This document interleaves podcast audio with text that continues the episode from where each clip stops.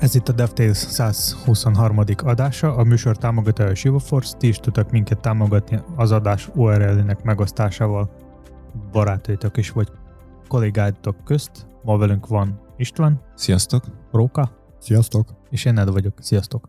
A mai adásban szó lesz a curl és a JSON kapcsolatáról, mikroprofilról, egy kis CSS érdekességről, state of ES-ről, és még néhány érdekességről. A heti legfontosabb hírünk, Edu, segíts egy kicsit, össze tudnád foglalni egy szóban?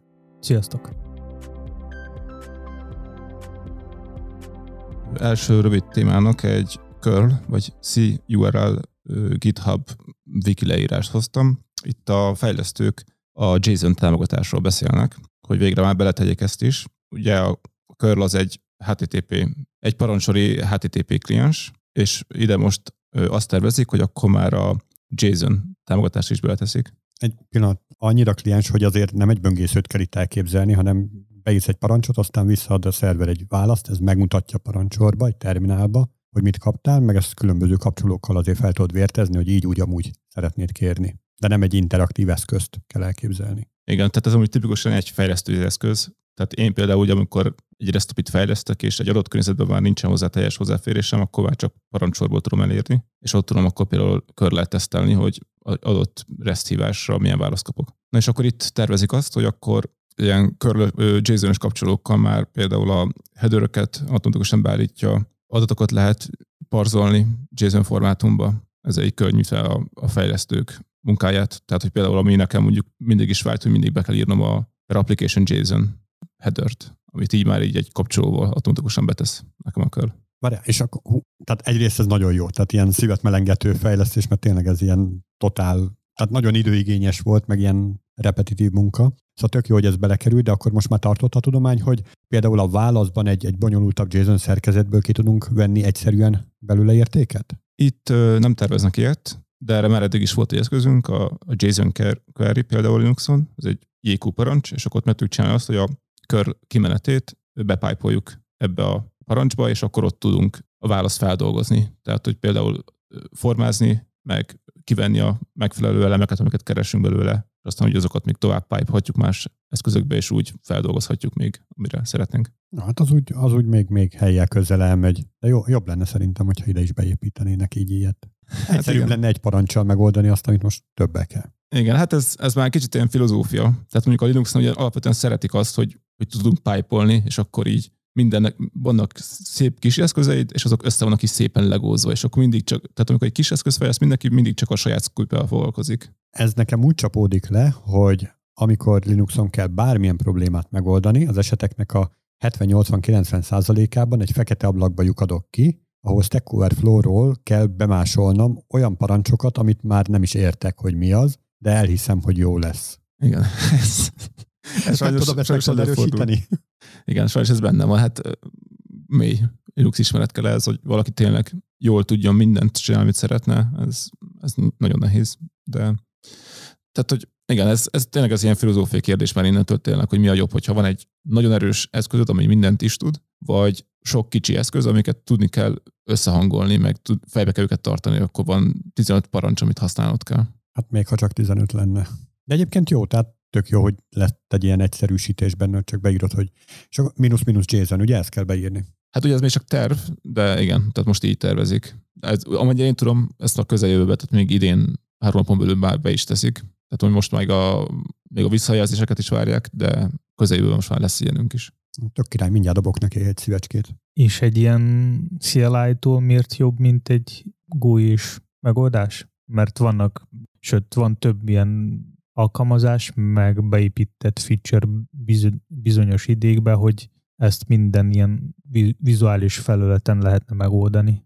Ö, igen, hogyha van rá lehetőség, amúgy persze egy postman például azért kényelmesebb, de elég gyakori az, hogy csak terminálon keresztül érünk el egy adott környezetet, és akkor ott például ugye parancsorból ez körülbelül minden, tehát hogy még a legalapabb Linux disztribú is megtalálható ez a parancs, és ott ezt, ezt nyugodtan lehet használni könnyedén. Hát ugye olyan esetben, hogyha nincsen egyébként egy grafikus kijelződ, egy Unix szervered az adott ö, szerveren, tehát nem egy, egy grafikus oprendszeren vagy, hanem egy SSH kapcsolaton keresztül, vagy valahol bent egy, egy távoli hálózatba. és onnan kell még tovább URL-t lekérned. És ott, ott már nincsenek rendelkezésre, ilyen, nem állnak rendelkezésre ilyen GUI-s eszközök. Az azt jelenti, hogy egy olyan hálózatban, amelyiknek nincs publikus az az URL, amelyik szeretnék elérni akár Például. GUI-val. Illetve még ilyen automatizáláshoz is teljesen jó, mert azért egy, egy GUI-s eszközt automatizálásra használni az eléggé ágyúval verébre kategória, de egy ilyet így shell scriptbe beállítani, az tök jó fancy dolog. És ha megcsinálni egy ilyen proxy szerver, ami SSH-zik a szerverhez, és akkor te így a Postmanből ezt csinálod. Egyébként tök valid Edu, amit mondasz, hogy lehet ilyen reverse tunnelt kiépíteni, és akkor akár lehet is úgy csinálni, hogy te a lokál GUI-s környezetedből kényelmesen tudsz ilyeneket csinálni. De azért szerintem valamennyire egy-egy fejlesztőnek csak-csak tisztában kell lennie az ilyen parancsoros dolgokkal. Ha más nem tényleg az automatizálás miatt, mert automatizáláshoz nagyon jó használhatóak ezek a skriptek. Igen, hát meg, meg kényelem ilyenkor. Tehát, hogyha ha egy környezet, ahol már tunnelezni kell ahhoz, hogy elérjed egy GUI-n keresztül, de csak egy apró dolgot le akarsz kérdezni, akkor mennyire egyszerű, akkor már nem kell tunnelezni, csak gyorsan az egy parancsot, megnézed a választ, és kész is vagy. Én még a CI/CD toolokban láttok ennek a helyét, mondjuk amikor a buildeléshez van szükség valamit lekérdezni, és akkor ott szerintem ez pont jó lehet. Igen. De amúgy, amit mondtad, hogy ha a fejlesztőnek kell valamilyen lekérdezni netről, akkor, vagy lekérdezni, akkor szerintem még továbbra sokkal egyszerűbb a GUI is. És ha projekthez kell, akkor egyszerűbb, amikor a projektben már van egy ilyen fájl, ahol mondjuk te az ID-be csak egy gombot nyomsz, és akkor ő lekérdezi. De az, hogy minden fejlesztőnek mondjuk, hogyha van egy valamilyen lépés ahhoz, hogy elinduljon a lokálon valami projekt, vagy a projektnek valamelyik része, része és ahhoz kell lekérdezni körülel valamit, akkor egyszerűbb, hogy egyrészt, hogy ez lenne automatizálva, a másrészt, hogy ha ez nem lehet, akkor legyen rá eszköz, ami csak egy gombnyomáson megtörténik, és hogy ne kelljen ez mindig copy paste mert így szerintem több hiba lehetőség van, amikor kell vagy copy paste vagy begépelni valamit. Nem muszáj ezt gépelgetni, tehát ezt belerakod egy olyan scriptbe, most egy ilyen tök légből kapott példa, hogy vannak userek, lekérdezed egyik lekérdezésbe a usereket, és akkor megkapod egytől tízig a felhasználókat, és utána azokhoz kérsz valamilyen details adatot, ezzel az eszközzel megkapod őket JSON-be, és azt feldolgozod. De lehet, hogy holnap már 11 usered lesz, előtte meg csak 9 volt, és ezt így egy shell scriptbe beleírni, az tök egyszerű. Ezt egy GUI-s felületbe beleírni, hát nem tudom, nem biztos, hogy olyan De egyszerű. ha lenne mondjuk valami dinamikus paraméter, mondjuk dátum, vagy user száma, vagy valami, amit kell átírni, akkor nem biztos, hogy a scriptbe ez így jó lehet, mert lehet, hogy véletlenül te fogod, fogsz felkomitolni egy olyan default értéket, ami nem kellett módosítani. Értem én a GUI-s megközelítést, meg én is tökre nagy híve vagyok annak, hogy GUI-ból csináljunk mindent, mert egyszerűen kényelmesebb, de ilyen automatizáláshoz szerintem elengedhetetlen, hogy legyenek ilyen parancsori eszközeink, amivel meg lehet ezt támogatni, és ebben szerintem egy tök jó egyszerűsítés, hogy egy, egy paraméterrel gyakorlatilag azokat, a, azokat az értékeket, headeröket, mindenfélét, amit amúgy is beírnánk, azt az kapásból majd be lehet vele adatni. A másik téma, amit hoztam, az egy jávás téma, a microprofile 5 megjelent. Igazából a változások annyira nem is érdekesek, inkrementális változások, konfigurációba, monitorozásban voltak kisebb fejlesztések, de inkább magát a témát, mint a microprofile-t szerettem volna behozni. Ez ugye leginkább a, a Java ES hasonlít, ami ugye úgy néz ki, hogy úgy néz, hát most is úgy néz ki, hogy egy kész apit definiálnak, arra készítenek is egy ö, mintaimplementációt, és aztán azt a különböző webszerverek, tehát még egy JBoss vagy egy WebSphere implementálja, és még egyéb egyedi funkciókkal bővíti. És akkor ez azt nyeri a, a felhasználó, hogy ha később váltani kell az egyik webszerverről a másikra, akkor azok a funkciók, amik a standard API érhetők el, azok továbbra is működnek, és csak az egyedi implementációkat kell átmigrálni az új környezetre. És igazából en- ennek mintájára, vagy ezt követve készült el annól a Microprofile is pár éve, ami különbség, hogy ezek már a, a modern ilyen mikroszerviszesebb világra lettek készítve ezek az apik. Alapvetően ez a Java elből indult ki, meg azokat használja, és ami még igazán érdekes, ugye, hogy már az ötösnél járunk, annak egy pár éves dolog, tehát itt sokkal iteratív, iteratívabb rendszerről van szó, itt folyamatosan jönnek az új verziók, és kis inkrementális változások vannak, nem úgy, mint a Java-ba, vagy a Java E-be, amikor a 6-ról 7-re, 7-ről 8-ra nagy változások voltak. Akkor, hogyha jól értem, ez a Jávának egy olyan apja, amit kifejezetten a mikroszervizekhez lehet használni?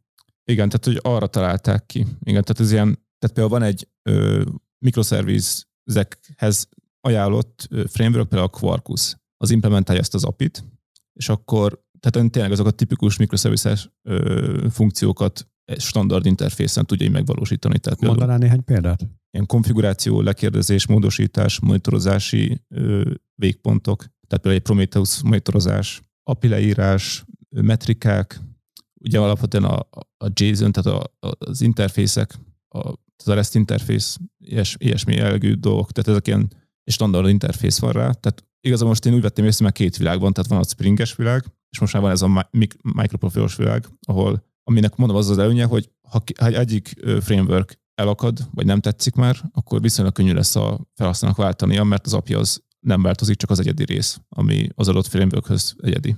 Csak nem tudom, hogy azért hoztam fel, hogy nem, nem tudom például, hogy JavaScript-be van-e ez hasonló dolog, ilyen szemlélet, vagy mi ez lehetne ezt hasonlítani ott? Hát nem tudom, hogy mennyire hasonlít, de most így nekem az első, ami beugrott, az az Express-es lib, ami egy kvázi ipari standardén nőtte ki magát, gyakorlatilag mindenhol használható, nagyon sok minden épít rá, tehát ennek az ismerete az így megkerülhetetlen, ugye Node.js világban, tehát hogyha szerver környezetben használjuk a JavaScript-et, ilyen tekintetben talán ez lehet hasonló. Böngészőben meg volt is egy adásunk, ahol pont azt beszéltük, hogy végtelen sok API van, tehát most így bekategorizálták, és nem is tudom, talán 30-nál is több csoportot csináltak, amilyen apik vannak. De hát igazából tehát az ilyenek a kiesésével, meg hogy gyakorlatilag most már szinte mindenki ugyanazzal a motorral fut, ezek, ezek nem annyira jelentősek, ezek a különbségek, amik a böngészők között vannak, mert hogy egy a motorháztető alá benézünk, azt mindenhol ugyanazt látjuk. És ez mennyire jó egyébként? Tehát egy, egy szempontból nyilván jó, hogy akkor a fejlesztésre akkor csak tényleg csak egy motorra kell készülni, de az innovációra ez, ez milyen hatást nyújt? Pont ma volt egy beszélgetés így kollégák között, ilyen régi böngészőkkel kapcsolatban. Hát ilyen nosztalgikus élmények kerültek elő, így ilyen hat környékén. Ilyen szempontból nagyon jó. Mert az, az, az tényleg fájt, amikor, amikor még nagyon kellett arra ifeket írnunk, hogy ugyanazt a funkciót, ha ilyen környezetben használják, akkor így, ha olyan környezetben, akkor úgy, ha olyanban, akkor amúgy. És ilyen négy-öt ifet is képzelj el, hogy egy tök egyszerű, tudom, egy gombra kattintás, az, az már minimum egy ifből, ifből állt. Mert egyszerű, az egyiknél attach event, a másiknál meg add event listener van, és tehát ilyen szempontból tökre fájdalmas volt. Másik oldalról, hogy úgy, hogy nincs igazi konkurencia, hát félő, hogy a fejlődés az, az beáll, vagy, vagy pedig nincs, nincs benne olyan fajta dinamizmus, hogy egymást inspirálnák a különböző böngésző gyártók. Olyan tekintetben, hogy hú, én ezt megcsináltam, tök mindegy bármit, ami mostanában divatos, mit tudom, kriptót bányászni, hogyha arra csinálnának egy apit, így a böngészőbe bele, akkor lehet, hogy elgondolkoznának a többi gyártók is, hogy hm, kéne. De hogyha egy kézben van, akkor meg nincs ilyen, hanem mennek arra, amerre ott meghatározzák, aztán kész. Ugye a felhasználó oldalról meg fel sem merülnek igények, mert a felhasználók nem is tudják, hogy mit akarhatnak. Tehát ott a böngészőknek egy lépéssel előrébb kell lenniük, hogy a lehetőséget megteremtsék arra, hogy arra majd a, felhasz, a fejlesztő felhasználók, ők pedig tudjanak rá szolgáltatásokat építeni. Kicsit visszatérve a verziószámra, szerintem is te meg nem láttad a JavaScript-es világot, hogy ott mennyire gyorsan pörgetnek a dolgok.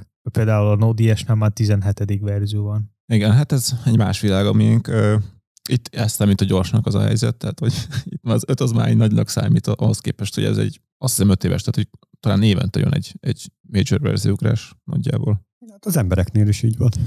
És ha már itt járunk a verzióknál, szerintetek melyik jobb? Az, hogyha úgy csináljuk, mint, a, mint például a Chrome, hogy már 90 fene tudja, hogy hanyadik verziónál járunk, vagy pedig így éveken át ugyanazt a verziót, ugyanazt a főverziót tutulgatni, csak esetleg jönnek hozzá pecsek. Hát ez alkalmazás függő szerintem, de hát én azt szeretném, hogy a verzió úgy beszédes, tehát hogy elmondja, hogy egy major verziógrás van, akkor ott, ott tudom, hogy komoly változások voltak, ha pedig egy patch, akkor az csak javítások, vagy hozzáadott feature esetleg. Tehát én azt szeretem, hogyha egy verzióugrás elmondja, hogy milyen mértékű változások voltak. És nekem például szimpatikus az, amikor a verzió kezdődik a, az év számmal, és hogyha az év közben történt valamilyen új fejlesztés, akkor azután attól függ, hogy ez milyen fajta fejlesztés volt. Tehát miért, fontos, majd, miért fontos a kiadás éve? Bizonyos eszközöknál ez szerintem segítség. Így, mert látod, hogy melyik évhez tartozik, vagy mikor aktuális volt. És hogyha már három éves dologról van szó, akkor már fúj, Hogyha fúj, van vagy... valami, nem, nem azért, mert hogyha van mondjuk mi a különbség, vagy mondjuk van egy hármas verzió valamiből, és az milyen régi, milyen feature van, tehát hogy nem is fogsz tudni eldönteni, hogy ez mekkora régi vagy új fejlesztés. Az, az is, hogyha 100 pont 1.1, az sem mond sokat, de hogyha van benne évszám, akkor így nagyjából sejted, hogy ebben az évben történt a fejlesztés, akkor az hm, friss lehet, vagy, vagy nem. Tehát legalább... És mondjuk most így 2022. februárjában egy 2021-es főverziószámmal kezdődő cucc, amiről sejthető, hogy tavaly történt, az megadja neked azt az információt, hogy ez nem lett már szerintük is deprecated? Mert mondjuk évelején csináltak valamit, aztán tavasszal rájöttek, hogy tök hülyeség, nyáron lefejlesztették a, a nagy tutit, és kidobták a régit. Legalább azt látszik, hogy régóta nem dolgoztak vele. Hát dehogy látszik. Egy év, tehát még azt is gondolhatnád, hogy másfél hónapos. De igazából a kérdés az nem is erre vonatkozott, hanem hogy melyik jobb szerintetek, hogy gyorsan pörögnek ezek a verziószámok, vagy hogyha ilyen megfontolt enterprise világos módban. Hát én nem szeretem, hogyha túl gyorsan, tehát akkor, mert hogyha most konkrétan azt nézzük, hogy mondjuk egy szemantikus verziószámot nézzünk, tehát hogyha ha tényleg egy nagy ugrás azt jelenti, hogy nagy változások voltak, az nekem nem jó jel általában. Tehát, hogy olyan framework olyan library-t azért nem szívesen használok, ami folyamatosan változik, mert akkor nem tudom követni a frissítéseket egy könnyen. Én amúgy szerintem, hogy leginkább az a fontosabb, hogy mennyire gyakran történik bármilyen változás is, meg mekkora. Nyilván a eszköztől függő, mert nem biztos, hogy minden eszközet folyamatosan lehetne frissíteni, de mondjuk, hogyha valamilyen alkalmazásról lenne szó, akkor szóval a szám, a szám az nem annyira fontos. Leginkább az, hogy történik bármi vagy sem. De az, hogy most lesz, tennap volt tízes verzió, holnap lesz százas verzió, az kicsit zavaró tud lenni, de nem az a fontos, uh-huh. szerintem. Hát a gyakoriság is, az is egy, egy fontos momentum. Amit megmondtál István, hogy hogyha főverzió változik, akkor az nagy ugrás, és akkor félünk tőle. Ez nem okozhatja azt, hogy emiatt a félelem miatt nem is merünk frissítgetni benne? Mert, mert most nincs idő, most mindig van egy most, hogy most miért nem, és akkor így elmegy. Hát igen, de tehát ugye alapból az, az ember, hogyha van egy nagy ugrás, és ezt frissíteni kell, az, hogyha ez gyakran történik, az már zavaró. És hogy ha egy library vagy egy frameworknél gyakran kell nagy változásokat követni, az azt jelenti, hogy az nem volt jól átgondolva soha. És mi van akkor, hogyha nem olyan nagy változás jelent az, hogy verziót adnak ki? Most én arra akarok kiukadni, hogy ha megnézed ezeket a mostani böngészőket, százas verziónál járnak, tehát százszor már be kellett frissíteni őket. Tök nagy rutinja van az embereknek benne, és nem okoz, tehát nem lesz abból zaj, nem egy issú az, hogy be kell frissíteni. Ezzel szemben nézd meg egy ilyen hatot, több mint tíz éven át ott volt a piacon, és annak nagyon nagy híre volt, hogy lett egy ilyen hét. Persze ugyanolyan pocsék volt, vagy mindegy, volt egy valamilyen állapota, de hogy az egy nagy hír volt, és utána az is nagy hír, amikor már nem támogatják, meg amikor már kivezetik, meg amikor már, tehát minden, minden nagy dolog körülötte. Egy chrome meg se tudod mondani, hogy most hanyas verziót használsz. Igen, csak az a különbség a libek között, meg a böngészők között, mert a mostani böngészők, ők magától tudnak, tudnak frissülni, és ehhez nem kell neked nyomni semmit, max újraindítani, vagy nyomni update gombot. Mert a libeknél nincs erre lehetőség? Lehetne, de nem úgy működik. De éppen nem úgy szoktuk csinálni, de, de akár lehetne. Lehetne, igen.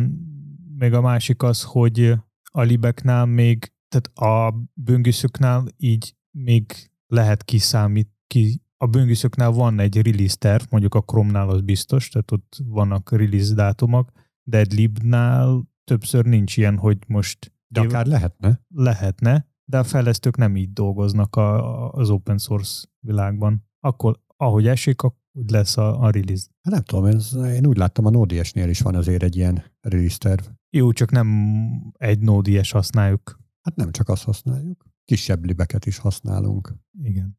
Visszatérve a böngészőkön, úgy érzem, hogy egyébként volt valami változás így a, a fejlesztő is felfogásba is, tehát hogy így régen ezek voltak ezek a nagy verziószámok, és hogy azok így talán jelentettek valamit, és most már egy a Chrome verziószám szerintem én meg sem nézem, hogy hanyas Chrome van a gépen, mert a, a legújabb van, de hogy nem számít, hogy hanyas a verziószám. Na pont erre akarok ki. Igen, ez, ez, a ez szerintem tök jó. Igen, igen de például ezt, ezt, ezt, ezt az oprendszereknél is, ugye régen volt a Windowsnál is például egy stabil, hogy két-három évente jött az új verzió. Most aztán a 10 az már nagyon sokáig volt, és direkt így tervezték, hogy egy hosszabb távra, és gondolom a 11-et is így tervezik, hogy egy, egy, egy évtizedre át maradni fog az a verzió, és hogy nem növelik folyamatosan, hanem csak adnak feature-eket hozzá, de a verziószám az úgy nem változik, úgymond. Mert hogy nem számít már annyira, hogy most 10-11 nem számít. Uh-huh. Nem érdekli a felhasználót annyira. És akkor most, hogyha visszakanyarodunk erre a szemantikus verziózásra, akkor van még értelme ennek? Szemantikusan verziózni? Mert jó, persze az, az információt nyújt, hogy ú, akkor lehet, hogy van benne breaking change, de egyáltalán nem biztos, hogyha főverziót váltunk. Ugye aki esetleg nem tudná a szemantikus verziózás, az azt mondja, hogy ha főverziót váltasz, akkor ott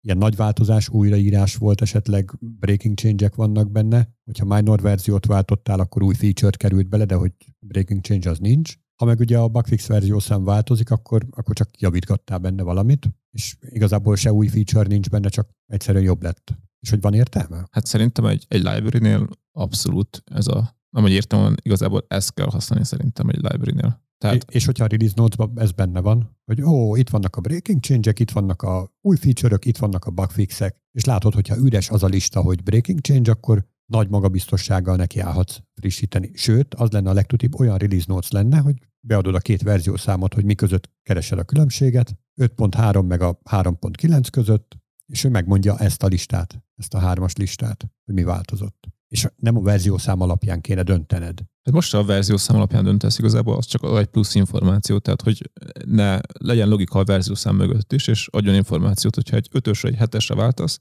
akkor tudod, hogy az ott, ott egy két ugrás volt, tehát az egy óriási változásra számítasz. És ezt, ezt pontosan látod. De azt, Már még ebből sem, azt még ebből sem tudod, hogy lesz-e vele dolgod. Tehát te használtad ezt a libet, és hogy tényleg olyan, olyan részei változtak, ami miatt neked feladatod lesz vele, vagy csak upgrade és akkor örülsz neki. Ezt még mindig nem tudod belőle. Hát biztosan nem, de mégis ad valami információt. Tehát, hogy én úgy érzem, hogy legalább van valami logika a verzió szem mögött így. És, és valami tehát tájolásra segít.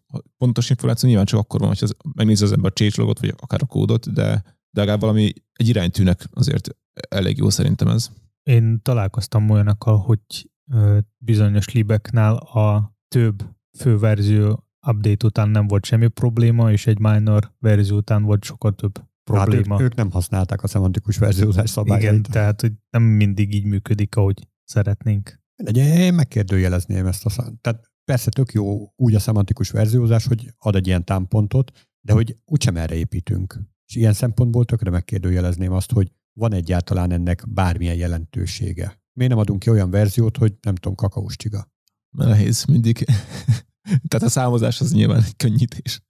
Hát jó, persze az ad egy ilyen természetes emelkedő sorrendet. Igen, tehát amúgy nem egy óriási dolog ez, tényleg csak, hogyha ránézel mondjuk egy adott szoftver, és megnézed, hogy milyen library-ket húz, akkor csak így szemre tudod mondani, hogy, hogy az mennyire van lemaradva. Tehát, hogy mekkora vált, hogyha azt fel kell frissíteni, akkor mekkora munka lesz így nagyságrendileg, meg tud tippelni. Nem biztos, hogy pontosan, csak hogy szerintem, tehát ahhoz képest, hogyha csak így mindig egyesével növelnénk a verziót, ahhoz képest azért mégis ad valami plusz információt, még hogyha nem is mindig pontos. A múltkori adást hallgatva az egyik témáról nekem a folding at home jutott eszembe.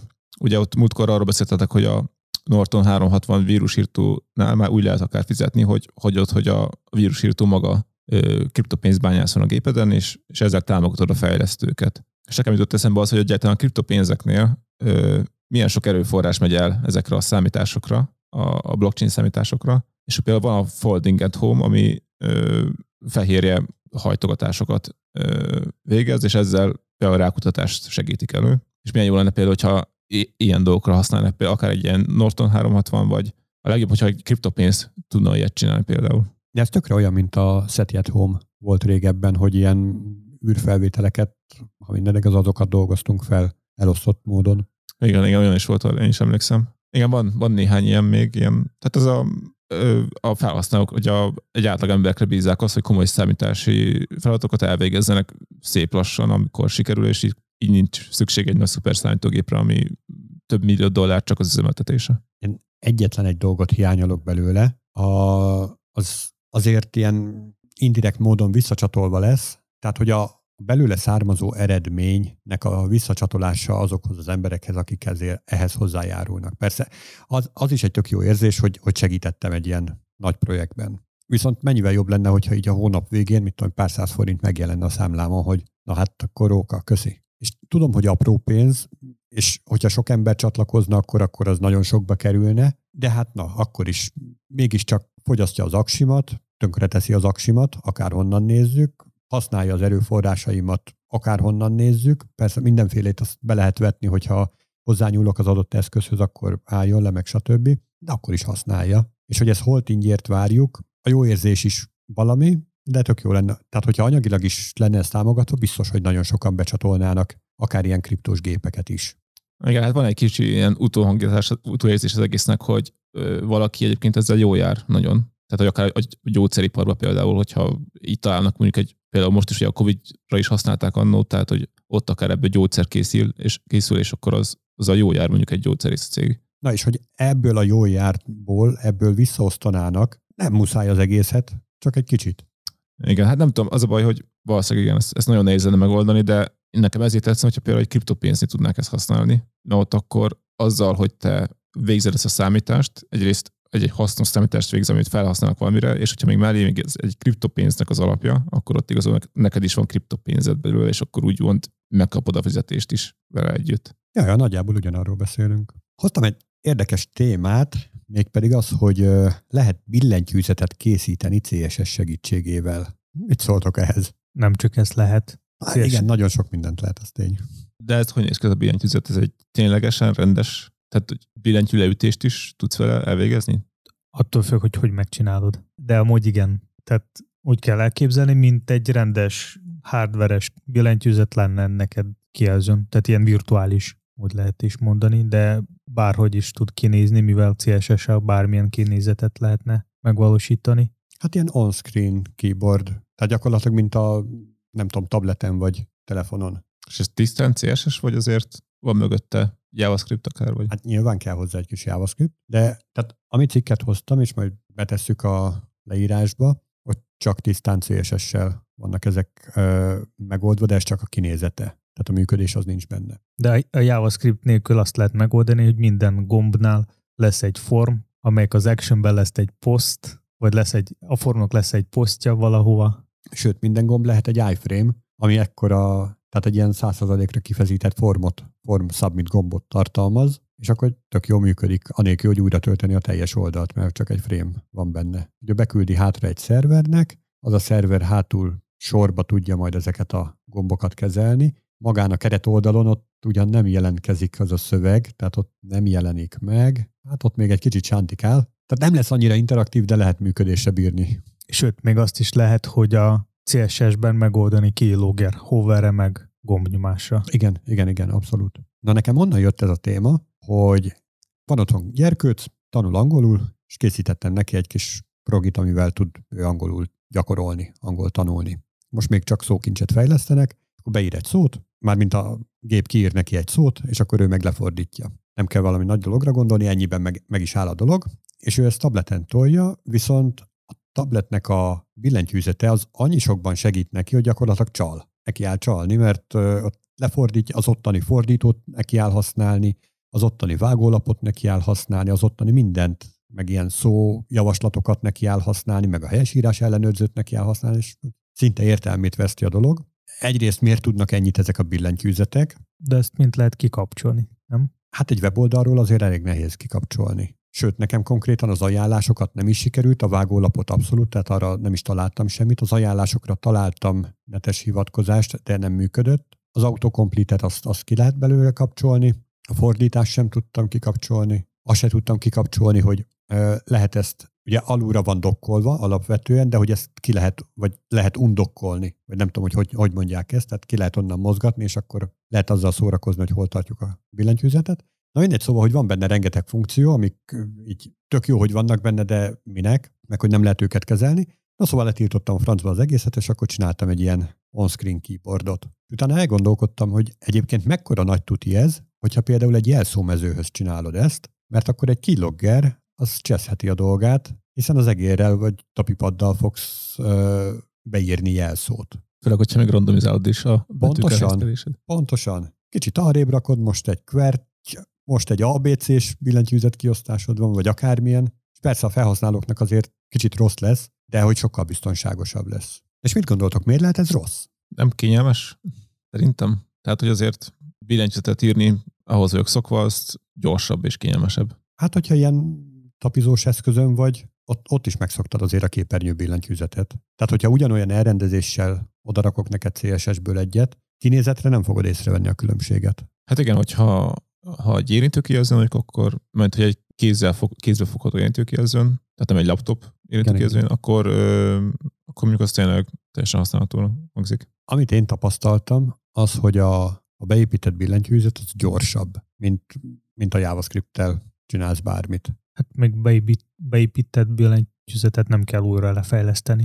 Igen, tehát abból a szempontból is gyorsabb, fejlesztési időben is sokkal gyorsabb. Bár lehet csinálni ilyen pluginok, vagy a alkalmazások, ami, ami maga lesz a billentyűzet, de már van egy beépített. Ami például nekem így eszembe jutott, egy csomó olyan kihelyezett terminál van, ilyen kioszkokra kell gondolni, ahol reklámoznak valamit, és akkor hogy-hogy nem, valahogy mindig úgy adódik, hogy ezekből valahogy ki tudsz lépni, és akkor ott megjelenik egy ilyen rendes billentyűzet, vagy mondjuk egy kereső mező, ahova be tudsz billentyűzni valamit, de ugye azon vannak ilyen módosító gombok, minek? Control, Alt, Delete, Escape, nem tudom micsoda. Egy ilyen saját magad által kreált billentyűzeten meg csak az lesz rajta, amit ráraksz. Ha nem raksz rá Entert, akkor nem lesz ott. Nem kötelező azt használni. Szerintem még azért lehet rossz, hogy neked kell lefejleszteni és átgondolni az összes esetet, ami lehet. Tehát, hogyha neked mondjuk egy szám mezőnnel, vagy egy e-mail mezőnnel más, kicsit más billentyűzetet kell használni, akkor ez mind-mind kell lefejleszteni, letesztelni, miközben már vannak billentyűzetek, ahol ez már vannak. Bár hogyha van egy ilyen lib, ami már ez helyetted megcsinálta, és ott tudsz beállítani, hogy mondjuk mi, csak mik legyenek a gombok, és ő automatikusan ezt tud lekezdeni, akkor ez a szempont nem annyira érvényes. De tök jó, amit mondasz. Például egy, egy oldal esetén, hogyha nem fér ki egyszerűen, mert én akarok egy ilyen fullos billentyűzetet, amiben a numerikus billentyűzet is ugyanúgy ott van, meg a kurzormozgatók is, meg a alfanumerikus rész is, tehát az összes ott van, még, még funkciógombok is, meg minden, és lehet, hogy az eszközön egyszerűen nem fér ki, és akkor jönnek az ilyen egymás alá törő sorok, borzasztóan fognak kinézni. Ami nekem eszembe jutott még, hogy rossz lehet, hogyha nem randomizálom a gombokat, és tényleg egy ilyen kioszknál van, akkor ott azért látszik, hogy hova nyomnak az emberek ott a nagy zsíros pracliukkal. Akkor tökre látom az előző embernek, hogy arra keresett rá, hogy csirkefarhát. Mármint nem szó szerint ezt a szót, csak ott lesz az összes betű lenyomva, és akkor abból ki tudom sakkozni. Igen, ez a tipikus, mint a beletöltő kapukon, és ugyanaz a négy szám mindig le van igen, kopva. És... igen, igen, igen. És azért lehet jó, mert ez jó kihívásos feladat tud lenni. Ja, hát igen, tehát ez mindenképp egy kis kreatív kis agytorna.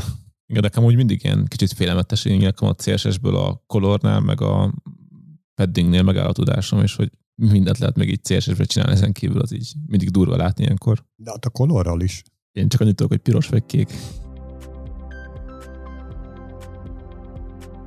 Vajon valaki elgond, el, elgondolkozta, hogy miért jó lehet lekerekített sarkok? Hát attól függ hol. Mondjuk egy, egy helységben ott nagyon rossz, mert minden bútor az szögletes, vagy hát a legtöbb bútor az úgy készül, hogy szögletes, és akkor tök nehéz jó hely kihasználást elérni egy lekerekített szobában. Vagy mire gondolsz? Interfészben, UI, UI-ban inkább gondolok. Bár, hogyha visszatérünk a bútorokra, ott, hogyha gyerekek vannak, akkor lekéri, lekerekített kicsit jobb. Igen, de nem annyira.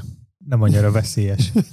nem, hát belegondolsz, mégsem egy, egy gömb alakú étkező asztalnál ülsz, csak azért, mert van egy gyerek. Tehát nem, nem úgy kerekíted le, hogy teljesen, hanem csak egy kicsit, hogy azért mégse legyen hegyes, szúrós, éles, bökös. Egyébként a hegyi használás az egy UX-nél is előjöhet, tehát ott, ahol lekerekítesz egy, egy dobozt, vagy egy beviteli mezőt, ott annak a sarka az, az egy kihasználatlan helyként ott lesz. Tehát oda biztos, hogy kell egy olyan eltartást tenned belülre, ami, ami annyira távol tartja, mint a lekerekítés. Miért? hogyha valami belül ott ki türemkedne mondjuk egy, egy nagyon magas betű, egy elbetű, oda a legvégére elkerülne, akkor az ott most kilóg, levágjuk, vagy mi történjen vele. Tehát ott biztos, hogy kell egy ilyen eltartás. Sokkal szellősebb lesz tőle a design. Vagy hát az kell, hogy legyen. De az, hogy kell ott egy kis eltartás, ez nem probléma. Nem azt mondom, hogy probléma, csak ez magával rántja azt, hogy szellősebb lesz. Tehát nem tudsz egy olyan kompakt dizájnt előállítani, mert egyszerűen lesznek olyan helyek, amiket nem tudsz kihasználni. Ugyanaz, mint a szobás példában. Tehát, hogy lesznek, tehát a, hiába rakod be a bútorokat, a betűk azok sorokban rendezettek, tehát szép egyenes sorokban vannak rendezve, meg egy szövegdobozba vannak berendezve, amik szögletesek, és a, a kerek helybe úgy fér bele, hogyha ott lesz valamilyen kihasználatlan terület.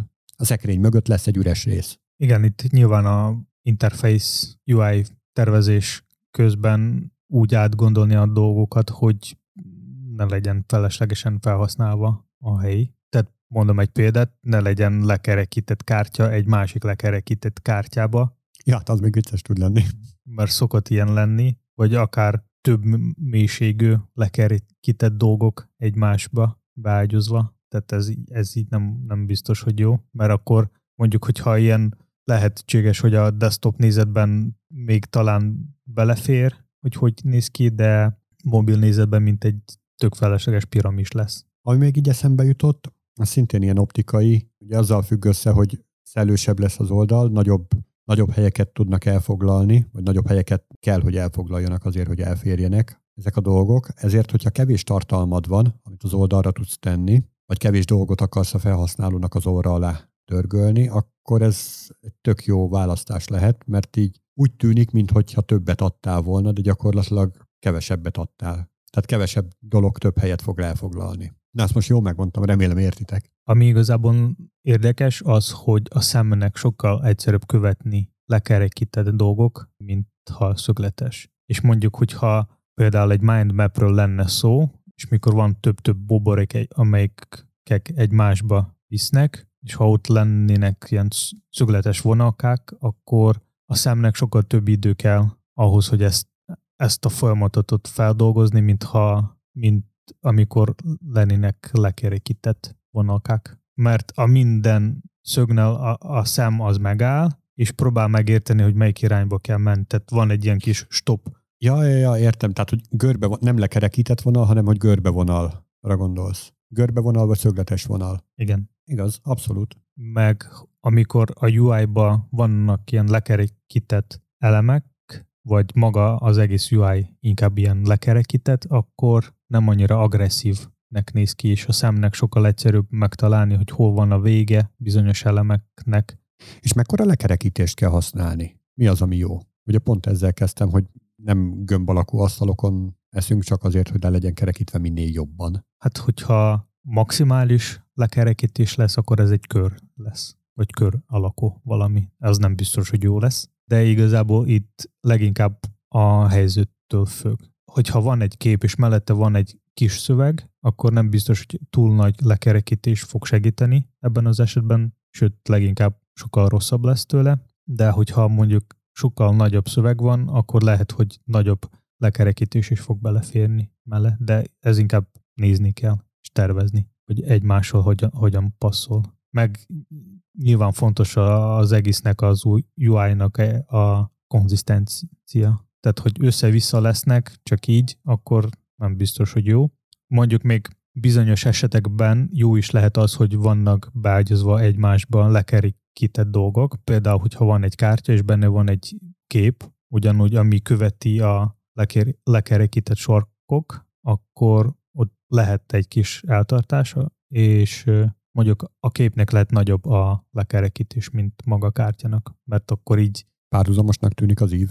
Az még van benne, hogy a, a szem az mindig próbál folytatni bizonyos dolgokat, és amikor van egy kártya, vagy mondjuk egy kép, és mellette van egy szöveg, és mondjuk, hogyha az a kép a szögletes, akkor a szem próbál mellette keresni, hogy hol van a következő elem is. Tehát ilyen, mintha vonalkát rajzolna, és próbál így folytatni a kártyát, és hogyha ez így össze-vissza van az egész, vagy mondjuk kör alakú kép, akkor már kicsit zavaró tud lenni, nem, bizony, nem minden esetben, tehát itt inkább attól függ, hogy mennyire jó van megcsinálva a UI, de a lényeg az, hogy a szemnek is van egy út, am, amelyiken ő próbál megtalálni, vagy feldolgozni a, az elemen, elemeket, amit lát. És az az ideális, amikor a UI próbál követni ezt, a, ezt az utat, nem csak így össze-vissza mutatni a dolgokat. A következő eléggé érdekes téma, ami a Rokának is fog tetszeni, meg sok-sok új verzió Istvánnak is. Ez State of ES 2021. Ez az oldal, ez még mindig borzasztó. Tehát ezt már tavaly is megjegyeztem, hogy ezek JavaScriptesek, ezek tényleg nem, nem értenek a UX-hez. De a JavaScript, a JavaScript nélkül nem tölti be. JavaScript-tel együtt is borzasztó. Vannak közte, azért most már sokat fejlődtek, de hogy még mindig vannak nehezen értelmezhető grafikonok. Na de akkor nézzük meg, hogy milyen érdekességek voltak benne. Számomra a legérdekesebb az, hogy eléde, elégedettség a keretrendszereknál, és hogy például a angolárnak továbbra lemegy az elég, a fejlesztő elég, elégedettség. Nem egészen. Na pont erről beszélek, hogy mennyire értelmezhetetlen ez a grafikon, mert a grafikonon ilyen lefele mutató vonal van, de hogy a 42%-ról csökkent 48%-ra. És hogy valójában... 45. 45. Akkor 45-re. Ja, és fekete alapon szürke betűk vannak, tehát tényleg, tehát ez, ez UX szempontból egy katasztrófa ez az oldal. Na, de hogy valójában azért csökkent, mert hogy, vagy azért tűnik úgy, hogy csökkent, mert hogy nagyon sokan kerültek elé, akiket jobban élveznek a fejlesztők. I- igen, de hogyha megnézni azt a pontot, amikor nagyon magas volt, tehát például 2017-be, akkor ott 66% volt, most 45, és ehhez képest lement nagyon sokat. Jó, hát ott a váltás az 17-18 környékén volt, amikor megjelent a Preact. Igen, csak azóta neki is lement. Jöttek újak. Ugye akkor hype volt, és akkor most már csökken az is. Ami még, még érdekes, hogy a Svelte-nek nem, nagyjából nem változott a, az állapota. Tehát mióta, mióta kijött a Svelte, addig azóta mindig mindenki ezek szerint elégedett volt. Ami még érdekes angolár kapcsán, hogy 32% nem fognak újra használni az angulárt. Tehát a fő három keretrendszer között ez a legnagyobb száma. Ez egyébként tök jó, hogy bekerült a felmérésbe. Nem tudom, hogy pár évvel ezelőtt biztos, hogy mások is javasolták, de hogy én is javasoltam nekik, hogy vegyenek bele ebbe a felmérésbe azt a szempontot, hogy mennyire nem tetszik valami. Mert előtte csak olyan felmérések voltak, hogy mennyire tetszik, és akkor tök ilyen torz kép tudott előállni. És hogyha valakinek egy framework már nem tetszik, akkor az is egy nagyon erős mutató tud lenni, hogy vajon miért nem, hova állt át, meg stb. És akkor erre, ennek a kifutása az most gyakorlatilag, hogy tényleg ott egy nagyon nagy ilyen elutasítottság alakul ki. Hát a 60% az összességében, 60% az, aki nem tervezi, hogy foglalkozik vele, fog majd foglalkozni vele, illetve már foglalkozott vele, de nem is akar többet vele foglalkozni. És másik oldalról meg a Reactnek nagyon nagy a befogadása, hogy valaki már foglalkozott vele és újra akarja használni, vagy pedig tervezi, hogy szeretné használni. Úgyhogy itt egy nagyon nagy kontraszt alakult ki. Mondjuk az okokra ott nem derül fény, hogy miért.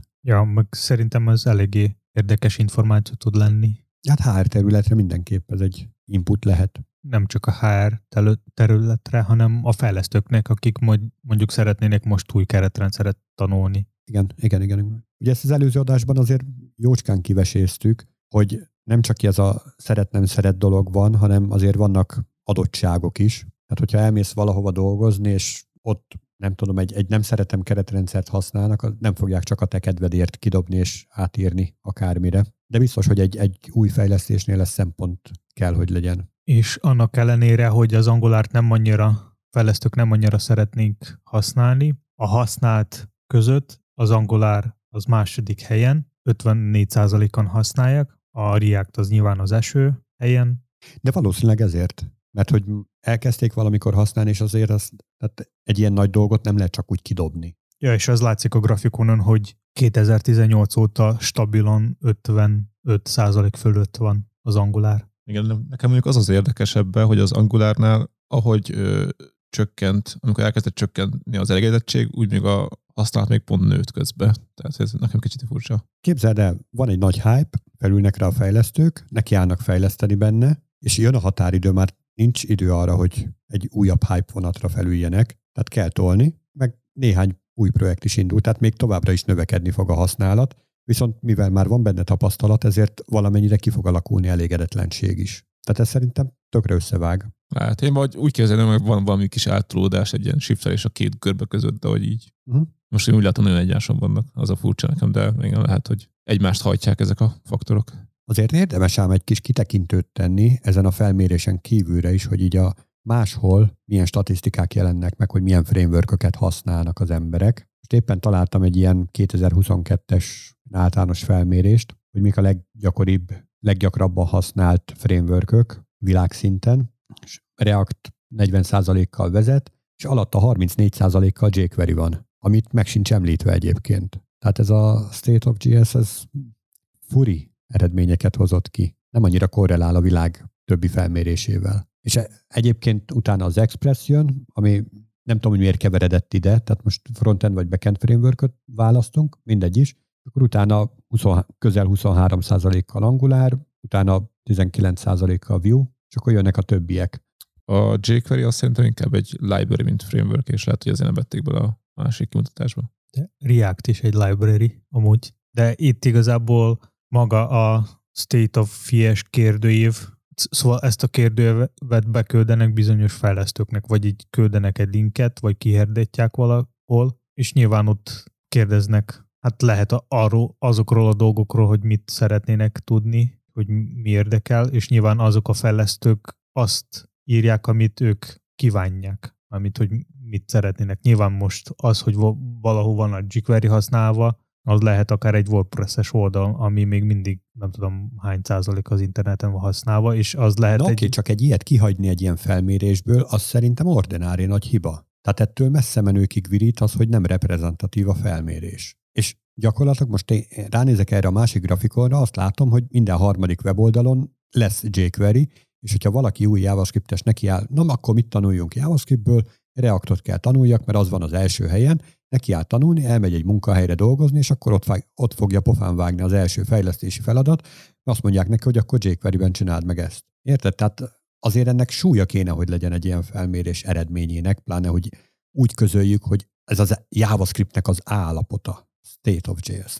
Elég nagy arccal hangzik, vagy nagy arcúnak hangzik. Valamilyen szinten én is tudok veled egyedérteni, mert például az is van benne, hogy a backend keretrendszerek között vannak ilyen statik generátorok, amit én nem neveznék, hogy ez backend keretrendszer. Igen. Tehát az, az, hogy van egy ilyen eszköz, ami összeáll neked statik fájlokat, arról mondjuk lehet érdekes tudni, hogy mennyien szeretnék használni, meg mennyien használják, meg mennyien nem akarnak használni, de én nem mondanék, hogy ez egy backend keretrendszer továbbra sem. Egyre több hibát találunk ebben a felmérésben. Ami még érdekes a build tulok között, az, hogy a White meg az ES build az, az elégedettségen legtetején vannak, a White-nak 80, 98% van, és az ES buildnek 96, és mondjuk ehhez képest a Webpacknek csak 75 százaléka van. Hát én azt is sokallom egyébként. Tehát tök jó túl meg minden, de pilótavizsgás, túl bonyolult. Viszont a használatnál tök más a kép, mert ott a legtetején a webpack, a 89%-kal, és mondjuk ennek a White-nak és Ash Build-nak 30 és 26 százaléka van, és a Gulp-nak továbbra 63 százaléka van, tehát még sokan használják a Gulp-ot. Na közben sikerült megfejteni ezt a jquery témát, eldugták egy másik oldalra, Other Tools nevű részhez, de hogy a százalékok ott sem stimmelnek, mert 11 százalékra hozták ki, és torony magasan megelőzi az Axios, amivel gyakorlatilag például reszívásokat tudunk indítani, a Lodes, ami segédfüggvényeket tartalmaz, Moment és DTFNS fejfej mellett kezeli a dátumokat nekünk, RxJS, D.js, akkor utána jön. De a legszomorúbb rész, az egy kicsivel később jön, amikor is arról kérdezték a, a megkérdezetteket, hogy honnan informálódnak az internetről, és akkor volt ott egy podcastes rész is, és a DevTales podcastet nagyon kevesen jelöltétek be. Na és viccet félretéve azért volt még ilyen érdekes kérdés, például, hogy milyen fájdalompontok vannak így a JavaScriptben, és hát nyilván a függőségeknek a kezelése az torony magasan vezet, úgyhogy ez a Node Modules téma, ez, ez aktuális. De végén láttam még az async kódot, az ott mit, mire gondolnak pontosan? Ugye alapvetően a JavaScript az egy szinkron nyelv, de nagyon nagy támogatás van arra, hogy aszinkron végezzél dolgokat, de hogy ezt milyen fajta szintaxissal te, tegyük meg. És van a tök old school megoldás az, hogy callback függvényekkel, de abból pillanat alatt, tehát hogyha nem figyelsz oda, pillanat alatt callback hell alakul ki, úgyhogy nem véletlen, hogy erre született nyelvi támogatás promiszok tekintetében. Ez már egy tök jó nyelvi elem, csak hát sokat kell hozzá gépelni, meg bonyolult. Miért csinálna ilyet az ember? Akkor jött a következőben, következő nyelvi támogatás, ilyen szintaxcukorkának mondhatjuk, hogy összinkövét kulcsszavak bekerültek a nyelvbe, amivel ilyen promiszokat lehet nagyon egyszerűen kezelni. Tehát nem kell ilyen a denekbe, tehát egy promisznak a den ágába ugyanúgy egy callbacket írsz be, amit majd szeretné, hogy meghívjon. Na ezt nem kell csinálni, hanem beírod elé, hogy övét, és akkor megvárja, úgy csinál, mintha szinkron lenne. Csak hát ennek meg a hiba kezelése az marad ki, tehát ez tök gáz, utána akkor azt, amit ilyen nagyon szépen egyszerűen leírsz kódot, azt te rakhatod bele orvaszájba, trájketcsekbe, és teljesen szétcseszed az olvashatóságát a dolognak. Szóval sehogy se jó.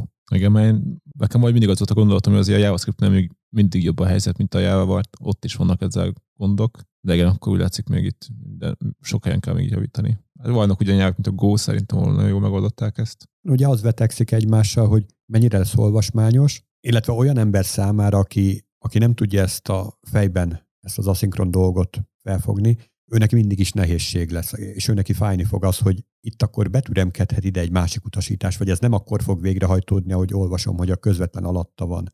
És az itt egy fájdalompont lehet, és a hiba kezelés. Hogyha ezek a szempontok így valamilyen módon megoldódnak, akkor fog elmúlni az async fájdalompont innen. Ugye például egy érdekes pont lehet, a, hogy milyen feature-öket hiányolnak a fejlesztők a JavaScriptből, és akkor itt statikus típusosságnak a hiánya az vezet, illetve a standard library Utóbbival egyet értek egyébként. A statikus típusosság, hát eleve ez egy ilyen nyelv, tehát hogyha valaki típusos nyelvet akar, akkor miért nem olyat keres magának? Miért akar egy másikba bele gondolni az, hogy hiányzik?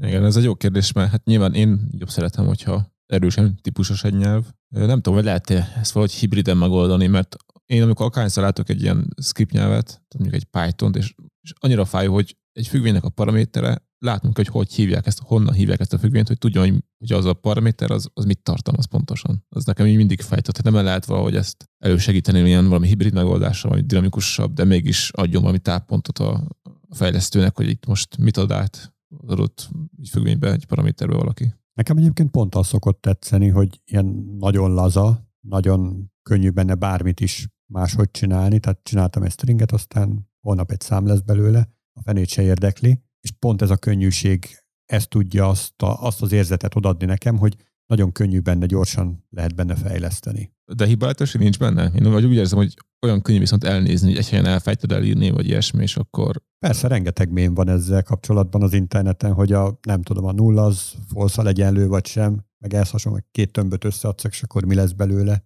De az, hogy vannak a típusok, az nem garantál, hogy nem lesz hiba. Amúgy. Hát egyrészt, de hogy nem is ez, hanem Hát azért jó pár év JavaScriptezés van mögöttem, éles rendszereket is kellett túrnom, jócskán, minifájolt kódtól elkezdve, tehát minden, ami így ezzel a szakmával együtt jár. Hát én nem tudom, tehát így típus tévesztésből nem is emlékszem, hogy lett volna, lett volna ilyen jellegű hiba. Hát igen, nem vagyunk egyformák. Kell biztos, ez egy gondolkodásmód, meg gyakorlat. Nekem biztos nem, nem arra gondolok, tehát nem csak, a, nem csak az én kódomat túrtam, tehát több fejlesztőnek, tehát hogy kiraktunk valamilyen csomagot, élesítettük, és akkor ott volt valamilyen probléma, nem abból adódtak a hibák, hogy típus tévesztés volt. Sosem. Igen, tehát nem, nem feltétlenül rád gondolok, hanem hogy alapvetően hogy mindenki, aki JavaScript-be fejleszt, az, az valószínűleg ennek a tudatába fejleszt, vagy egy, tehát ilyen, ilyen nyelvekbe fejleszt, az így erre gondol. Tehát, de én viszont aki az van szokva, hogy a, le lesz fordítva a kódom, és, és minden erősen típusos, sose gondolnék rá, hogy ha egy helyen átírom, akkor még nem szól, szól a fordító nekem mindig, hogyha még valahol nem írtam át valamit. Tehát, hogy én ehhez vagyok hozzászokva kényelemből. Érdekes volt erre egy Google felmérés, hogy milyen, milyen leggyakoribb hibák vannak így fejlesztés során, és ott például nagyon magasan vezetett az, hogy nem leforduló kódot komitoltak be a fejlesztők a Google-nél. Tehát szól a fordító, persze, és megnézed, Na, nem, commit, commit push, ha, szaladjunk el. Hát igen, de van egy CI/CD, tehát nem kerül ki a kód, mert le kell bildelni. Ja, csak érdekes ellentmondás ez a dolog, hogy... Igen, hát amúgy van. van ilyen, tehát nem is fordult már ilyen elő, hogy például nem az, hogy nem fordul a kód, de például a check style, tehát a code style ellenőrzés az viszont nem futott már le, mert nem, nem néztem meg, hogy lefut-e, és akkor utólag derült ki build közben, hogy az elmaradt. Tehát ilyen előfordul velem is, meg másokkal is, de tehát van egy biztonsági, tehát hogy, de ennek ennél nem tud kikerülni ez a kód éles környezetben, mert nem fut le a build. Ami szerintem nagyon jó előny a JavaScriptnek az, hogy sokkal egyszerűbb megtanulni, mert ott nem kell gondolkozni, hogy most ez a függvény tud ennyi érteket, értéket visszaadni, ilyen típusokat elfogadni, mert hogyha megnézni erősös típusos nyelveket, ott ez nagyon növeli komplexitás, és néha nagyon nehéz olvasni a kódot is, főleg a kezdőnek, és megérteni, hogy ez most egy típus, vagy visszaadás, vagy ez most egy callback, vagy mit akart itt lenni, és akkor még nincs tisztába, hogy mit jelentek azok a kettes pontok, kacsa, mit tudom, milyen zárójelek,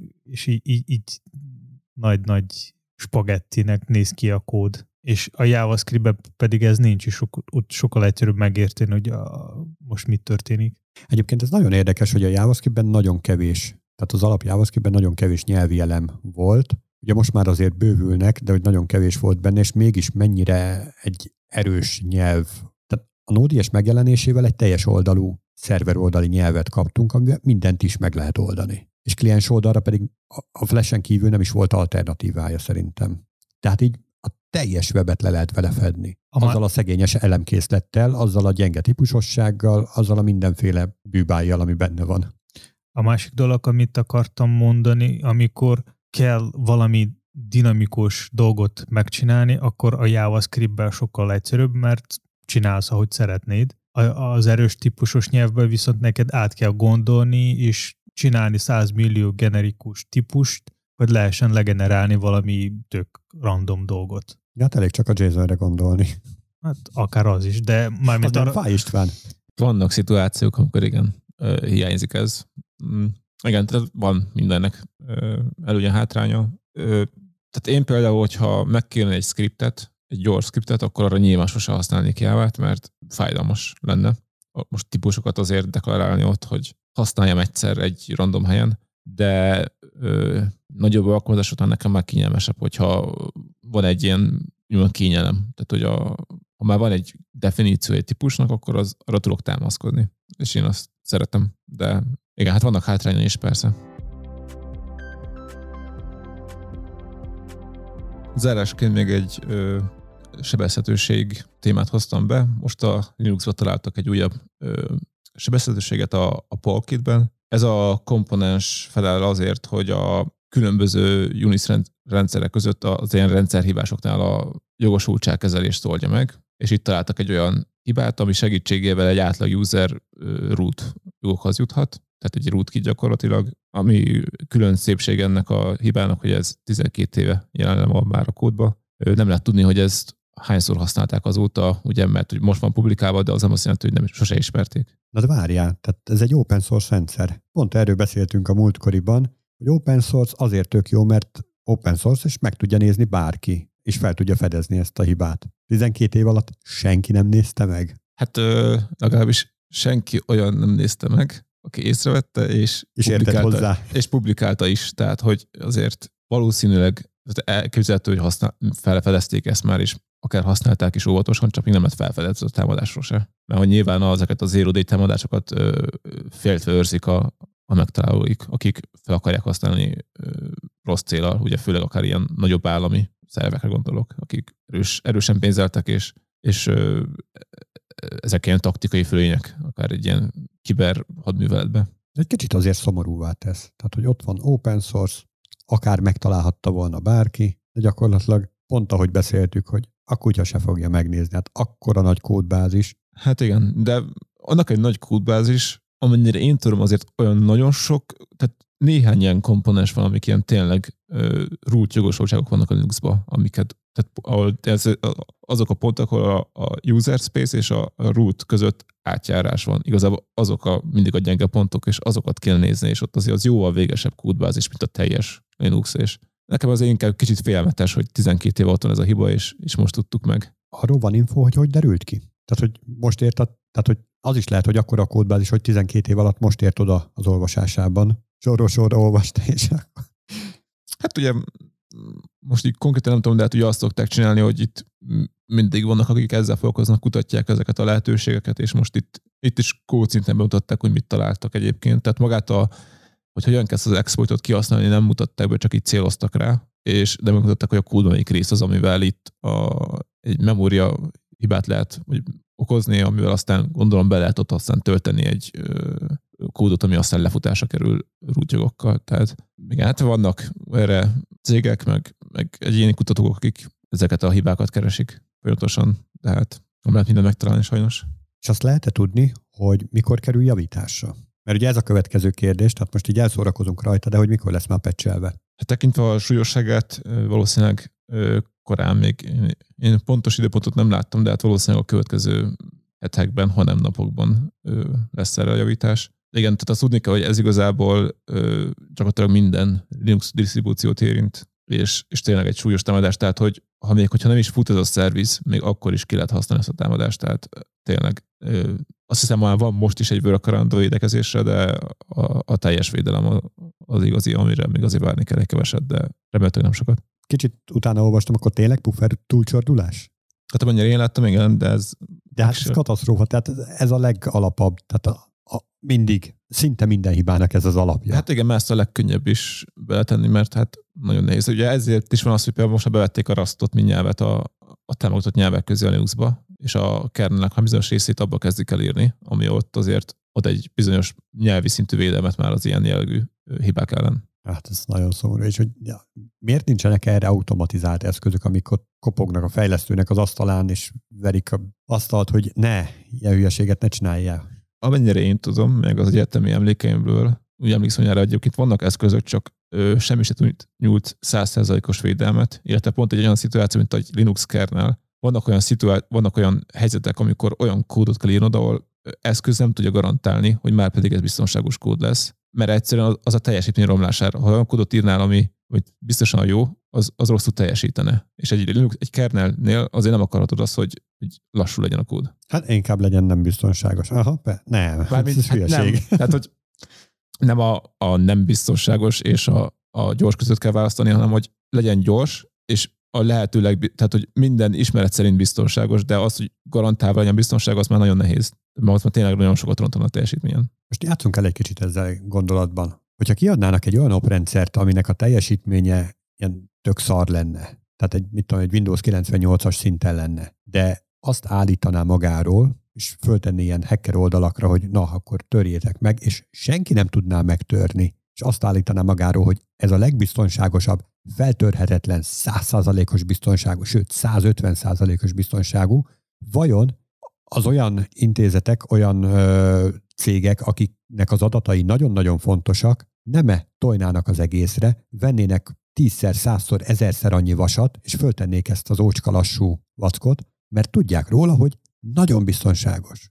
Biztos egyébként, tehát hogy biztos használnák, meg szerintem hogy egyébként vannak is olyan Unix alapú rendszerek, amik jóval biztonságosabbak és lassabbak. De, de akkor miért nem az van mindenhol? Hát mert ugye például vannak olyan problémák, amiket, tehát ugye a hardvert csak horizontálisan tudjuk skálázni. Tehát nem tudunk erősebb processzort csinálni, mint a legerősebb processzor jelenleg, csak több processzort tudunk venni. De ez egy, ez egy horizontális skálázás, és, és neki meg vertikálisan kéne gyorsítani itt a dolgokat. Hát hogy... azt meg szoftverből lehet olyan szoftver de, de, pont, de viszont pont a szoftver, amit most lassúrat készítünk itt ebbe a...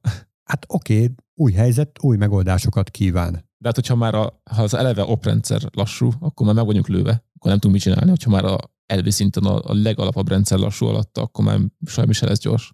Most is van egy sebessége, és biztos vagyok benne, hogy 20 év múlva azt fogjuk mondani, hogy milyen ócska lassú sebességek voltak most. De ettől még lehet elosztott rendszereket készíteni, amik pont vertikálisan fognak megoldást nyújtani. Hát lehet, csak ez egy limitált lehetőség, tehát a, a vertikális skálázásnak vannak korlátai. Tény, hogy nem, nem olyan egyszerű, mint a horizontális, de attól még van rá lehetőség, és mondom, szoftverből biztos, hogy ez megoldható. Nem tudom, szerintem ez egy, egy ilyen szempontból egy óriási nagy feladat, de biztos, hogy egy piacirés lenne. Ha valaki azt tudná magáról hitelt érdemlően állítani, hogy már pedig az ő rendszere százszázalékosan feltörhetetlen.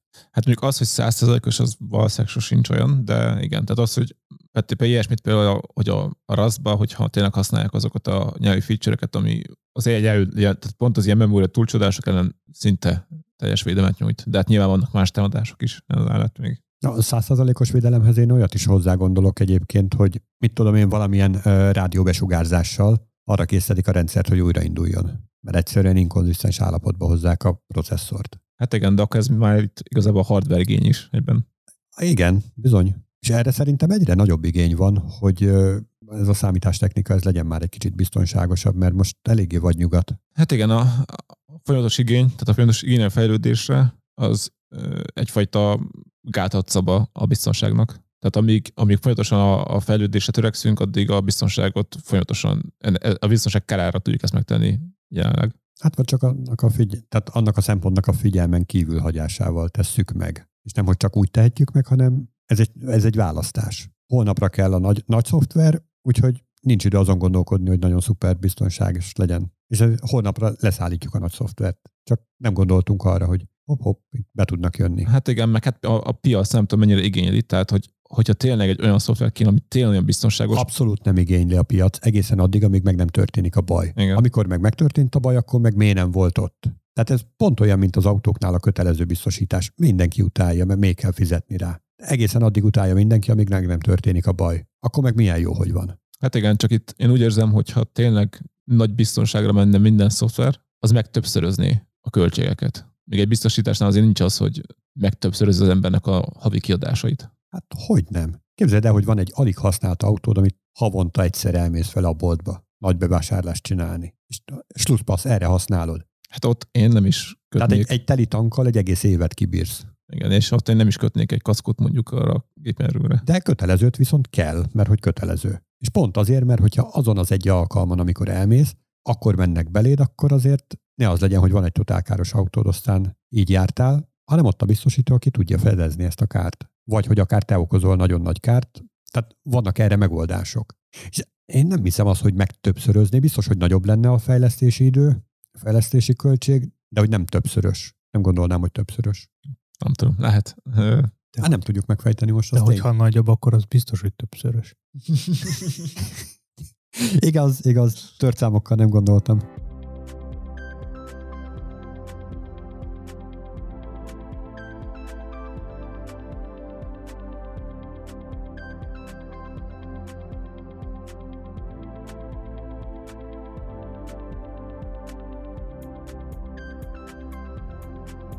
Ennyi fért bele a mai adásba. Ha esetleg valakinek van valami kérdés, visszajelzés, akkor nyugodtan írjátok, vagy kövessetek minket Facebookon, Twitteren, Slacken, YouTube-on, Spotify-on, Apple Podcasten, Google Podcasten RSS-ben. Castboxen. és az utcán. Sziasztok! Sziasztok! Sziasztok!